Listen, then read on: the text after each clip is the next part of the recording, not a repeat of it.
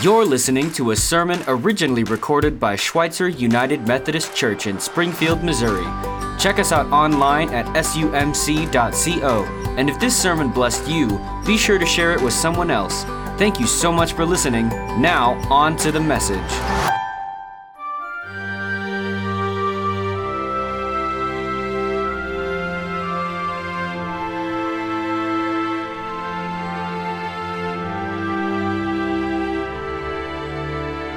Turn our eyes towards Israel, the northern tribe.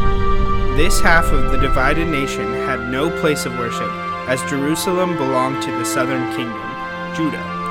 Jeroboam, the first king of the north, erected golden calves in two places, Bethel and Gilgal. Jeroboam commissioned his own priests and held his own feasts for his people to attend and to worship in these two places.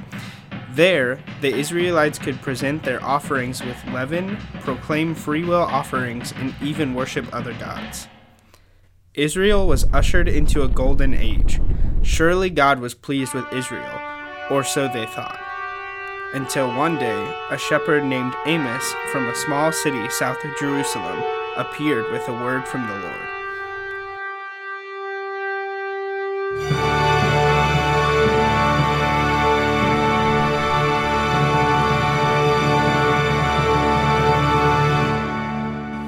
Good morning. I want to say hello to the folks out in uh, the 11 o'clock modern worship this morning, as uh, rarely am on video anymore in that audience, but I'm glad to say hello to you guys as well, as well as those who are watching online today.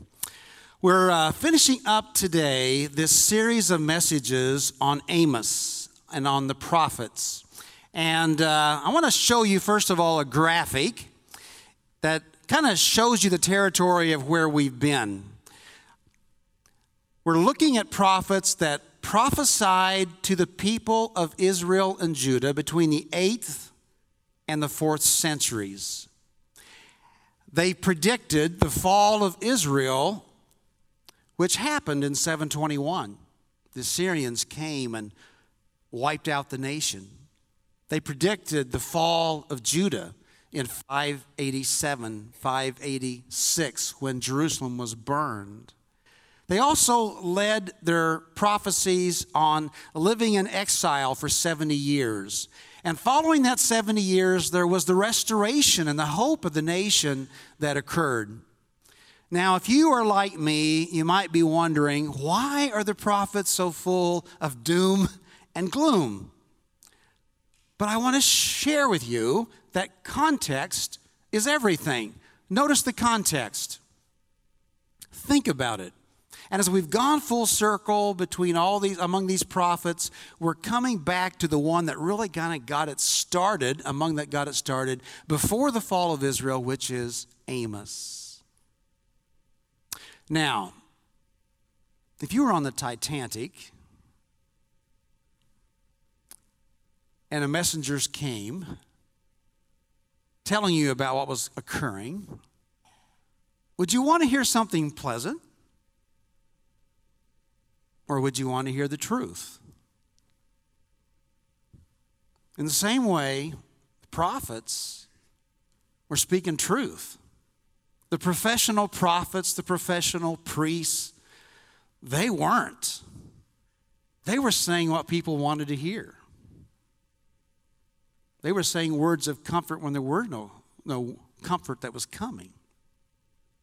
Amos was just a sheep herder in Judah, minding his own business, not a professional prophet. God said, I want you to go speak words for me. So, if you want to know whether someone's off their rocker or not and they dare to predict and say things as those prophets did, check their batting average. These guys were batting a thousand.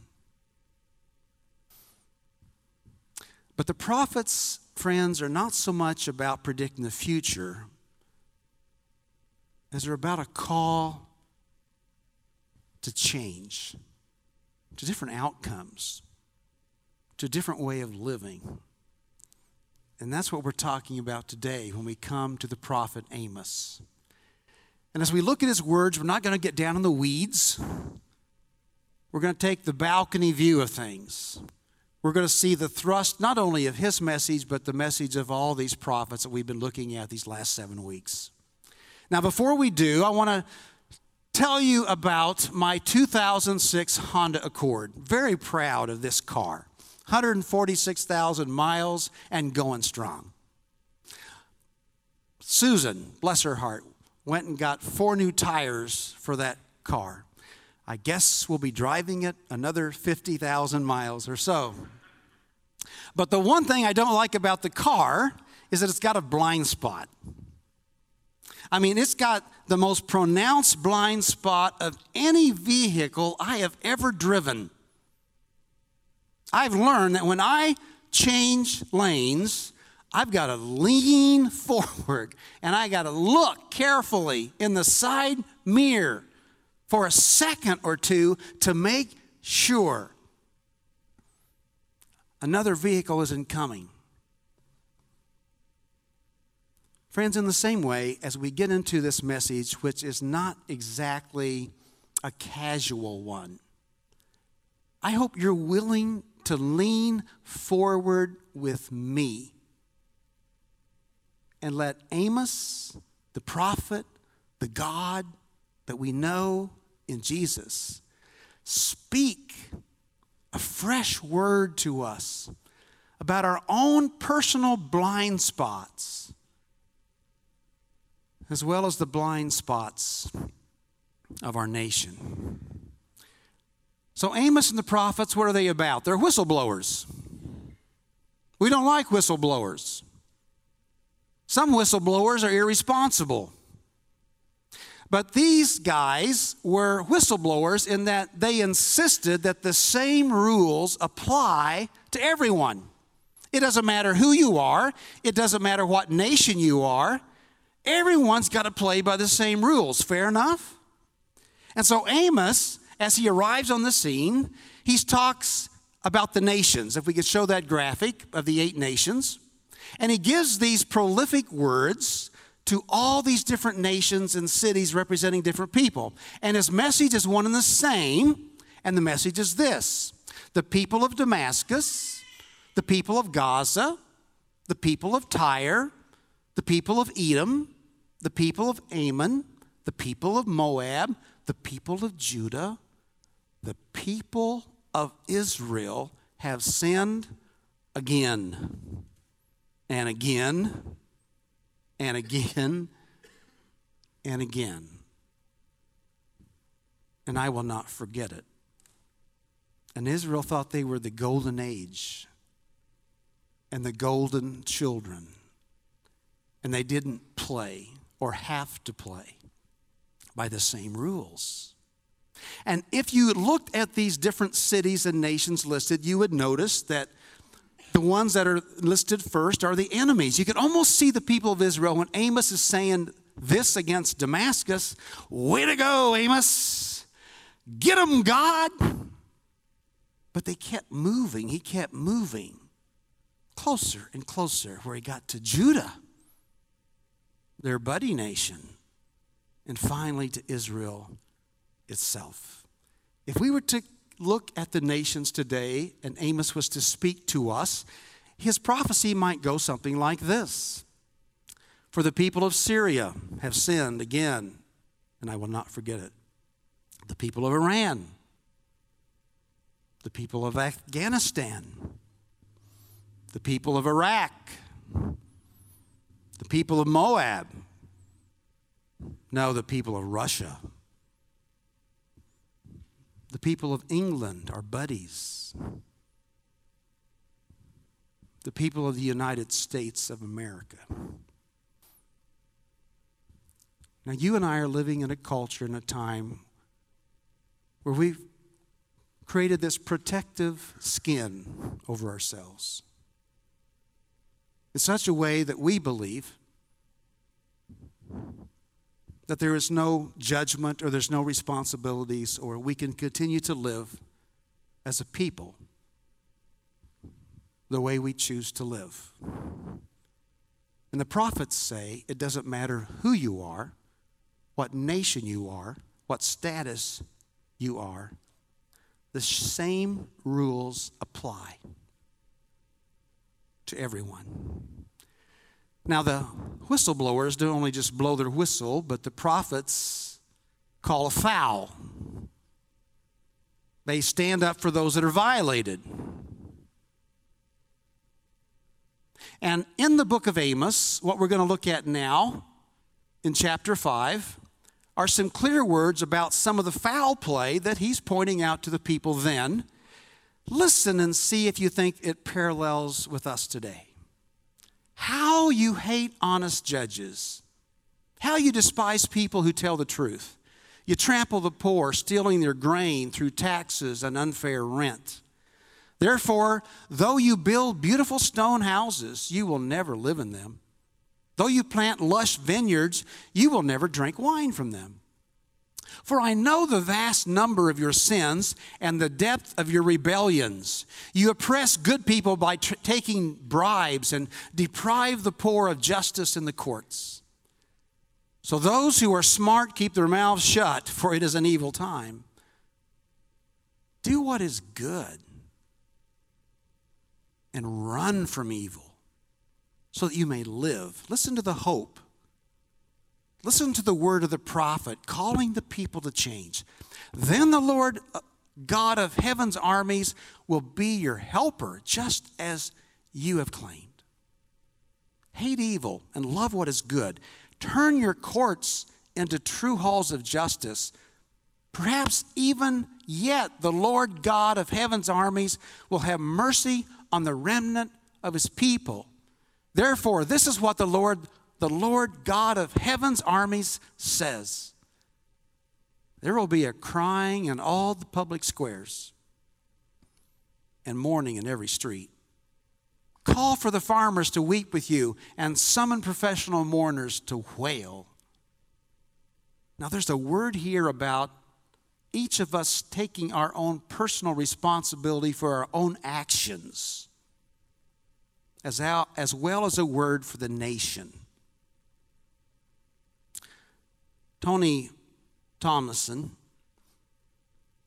a few weeks ago, spoke eloquently and very inspirationally at his wife's celebration of life service. Vicky lost her battle from a lung transplant, fighting the good fight down in Texas. And the outcome wasn't what we had hoped. Tony spoke some amazing, inspirational words, as did others. And one of the things I remember him talking about was about his grandson, seven year old, who saw his buddy's wallet stolen. And he couldn't just stand there, he had to get involved. And he wrestled that wallet down from the one that took it and got it back for his friend. Now, friends, the best responsibility, the best accountability isn't from the top down or from the bottom up. It's peer responsibility, it's personal responsibility. It's people who cannot stand still and remain silent when a friend, a brother, a neighbor, or just anybody has their rights violated against them. Amos is saying, enough already. But on the national front, it comes to a different level. Bishop Sheen was a religious leader of the 20, 20th century. And Bishop Sheen spoke just before he died in 1979 at the National Prayer Breakfast. And as he spoke, he turned to the president and said, President and Mrs. Carter, you are sinners. The room got very quiet. People were dropping their draw, jaws, their forks. But his point was all of us are sinners.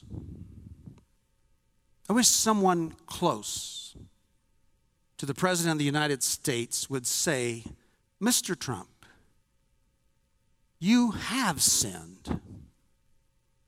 You are a sinner. I wish someone in the world of Hollywood would say to Johnny Depp or Madonna, Your words are irresponsible too. You can't say, blow up the White House or assassinate the president. Those words are just as despicable as some of Donald Trump's tweets. I wish Democrats and Republicans and the media and all of us would recognize that we are sinners.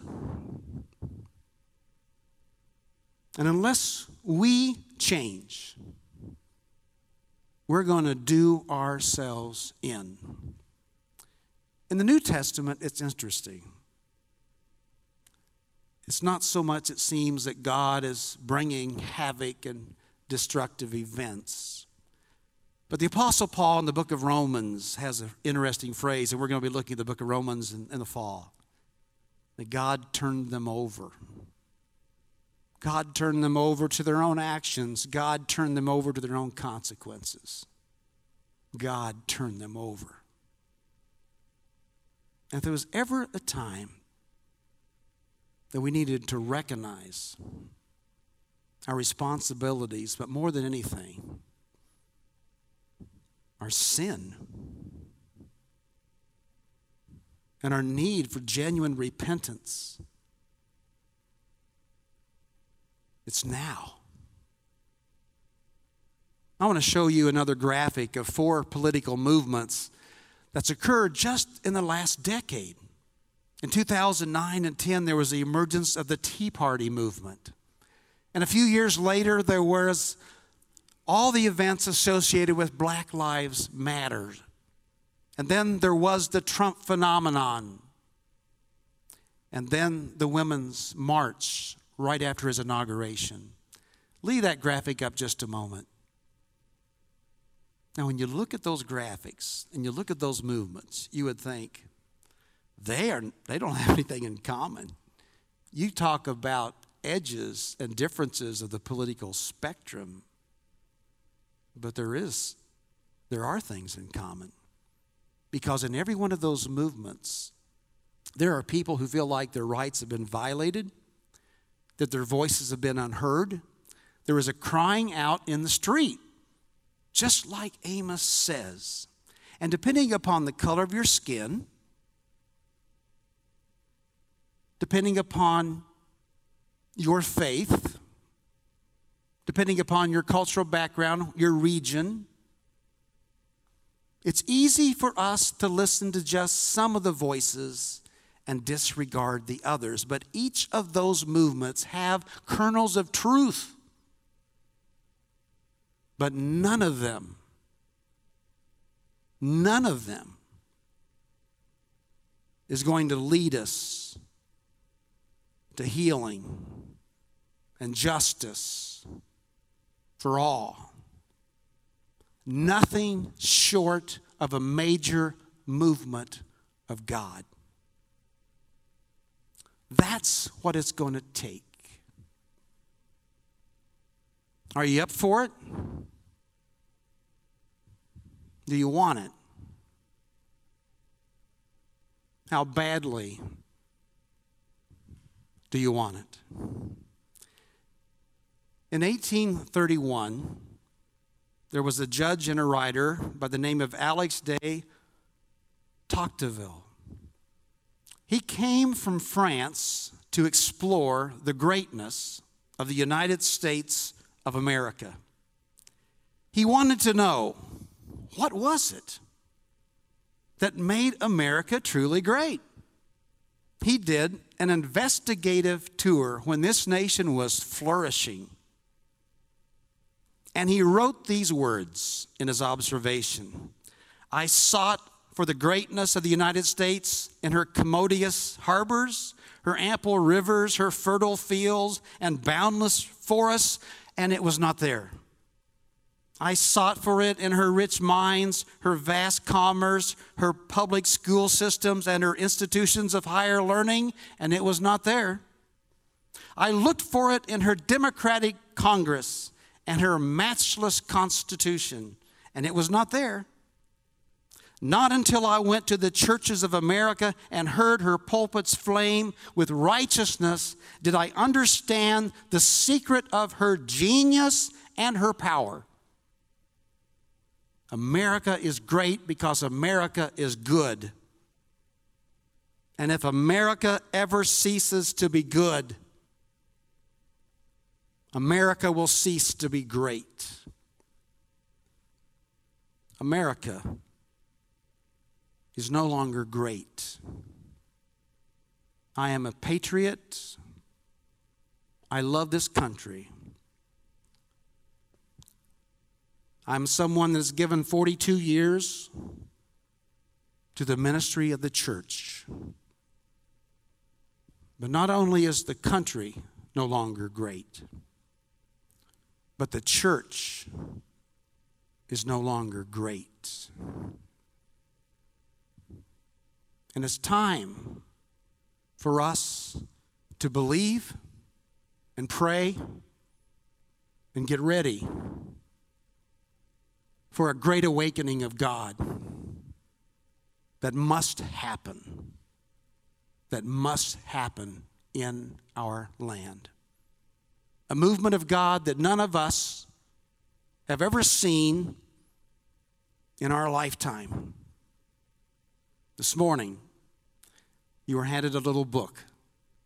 I ask you to do two things with this book read it, and then begin to pray about what this book has to say. In the book, you're going to read about two great awakenings. The first one happened in New England, not yet. The first one happened in New England and also in Great Britain. Jonathan Edwards in New England, John Wesley and George Whitefield led these movements in England.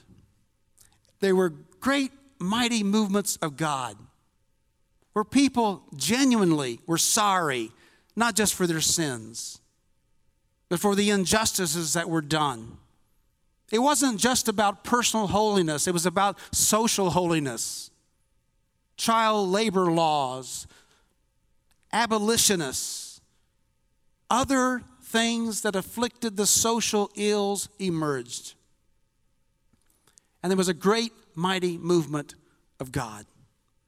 The second Great Awakening happened in 1830 to 1845.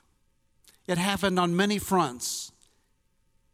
It happened in the old camp meetings in the frontiers of Kentucky, where the uneducated got to experience an amazing falling of the Holy Spirit. The learned, those who are more of the intellect, were also challenged on their level, as well as through the preaching of James Finney. But what happened was that crime went down significantly. And the problems and the afflictions of our country essentially went away. It happened when people mourned. It happened when people were willing to be somber. It happened when people's hearts reflected the heart of God. It happened when people began to travail in prayer. It can and it must happen again. Some of the characteristics of sowing for a great awakening if we can look at that slide. There's a spirit of urgency and audacity in the people who are a part of it. There's a brokenness and a sense of desperation. Instead of scolding the wicked, we pray for them.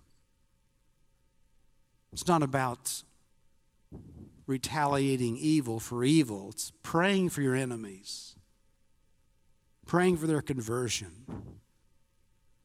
And prayer becomes less inhibited, more experimental, more united. It's not about praying with weird voices or it's praying in normal tones, but praying with a sense of intensity. It's where you're willing for your reputation to be the first to go. Image and what people think.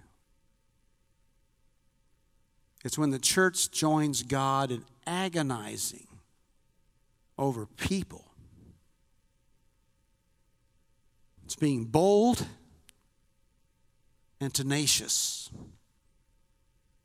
And the thing about these movements and all the movements of God in human history is it sprung out at a time when it was least expected,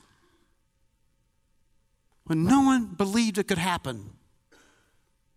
But it never, ever happened until there were many people who were travailing in prayer that it must happen so that a spiritual geyser rose up and changed the very landscape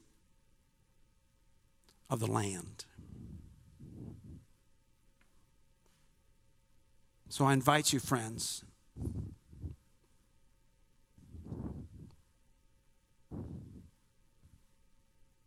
to be a part of the sowing for a great awakening. I end with these words on page 27.